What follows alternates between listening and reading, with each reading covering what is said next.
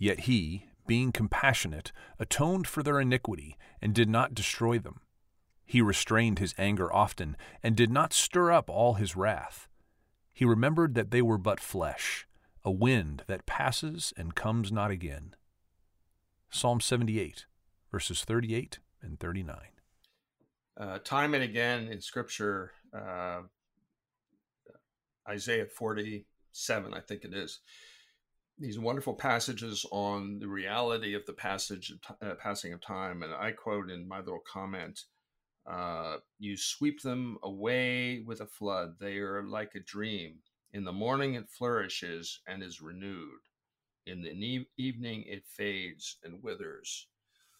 One of the uh, when i was uh, studying english literature in graduate school um, this theme kept recurring in uh, almost all the greater writers. They had a they had they may have had their feet cemented in this world, uh, but they were intrigued and horrified by the power of time sweeping it all away and sweeping them away. And there's so many poems and images and stories and uh, plays uh, that really focus on what I think many consider the tragedy of time. Uh, the Bible doesn't look at it that, but it, it, I think what it's saying here is, you know, see who you are.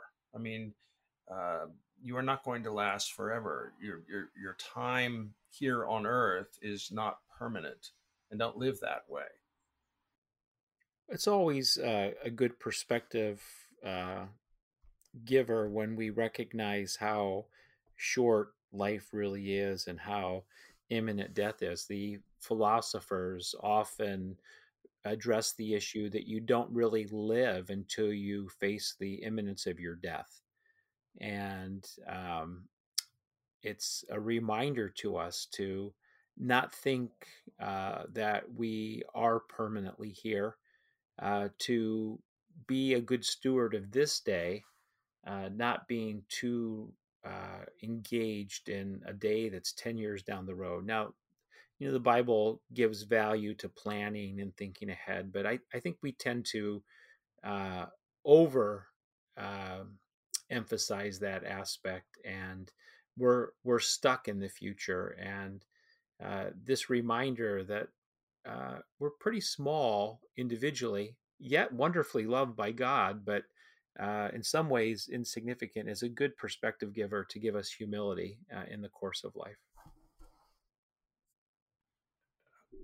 I'm just going to uh, come back to uh, this one more time and, and, kind of apply it to uh, how uh, people in living in this time of enormous prosperity in a country that has seemingly has endless wealth, how that has um, kind of forced us into this idea of permanency. Uh, that uh, where we are economically, where we live, uh, the churches we go to, uh, if there's any change, we become this, almost disoriented. And it's because we have built this kind of um, substanceless uh, structure on the idea that, at least for us, uh, we live in a time of permanence rather than impermanence. And I think it's got it all upside down, but uh, it's very hard to, you know, get outside of this little bubble of wealth that. Uh, and uh, when I t- I'm talking wealth uh, relative to places that are genuinely poor and where people live at a, at a subsistence level, we live at a prosperity level. And it oftentimes separates us from the reality of time and the reality of God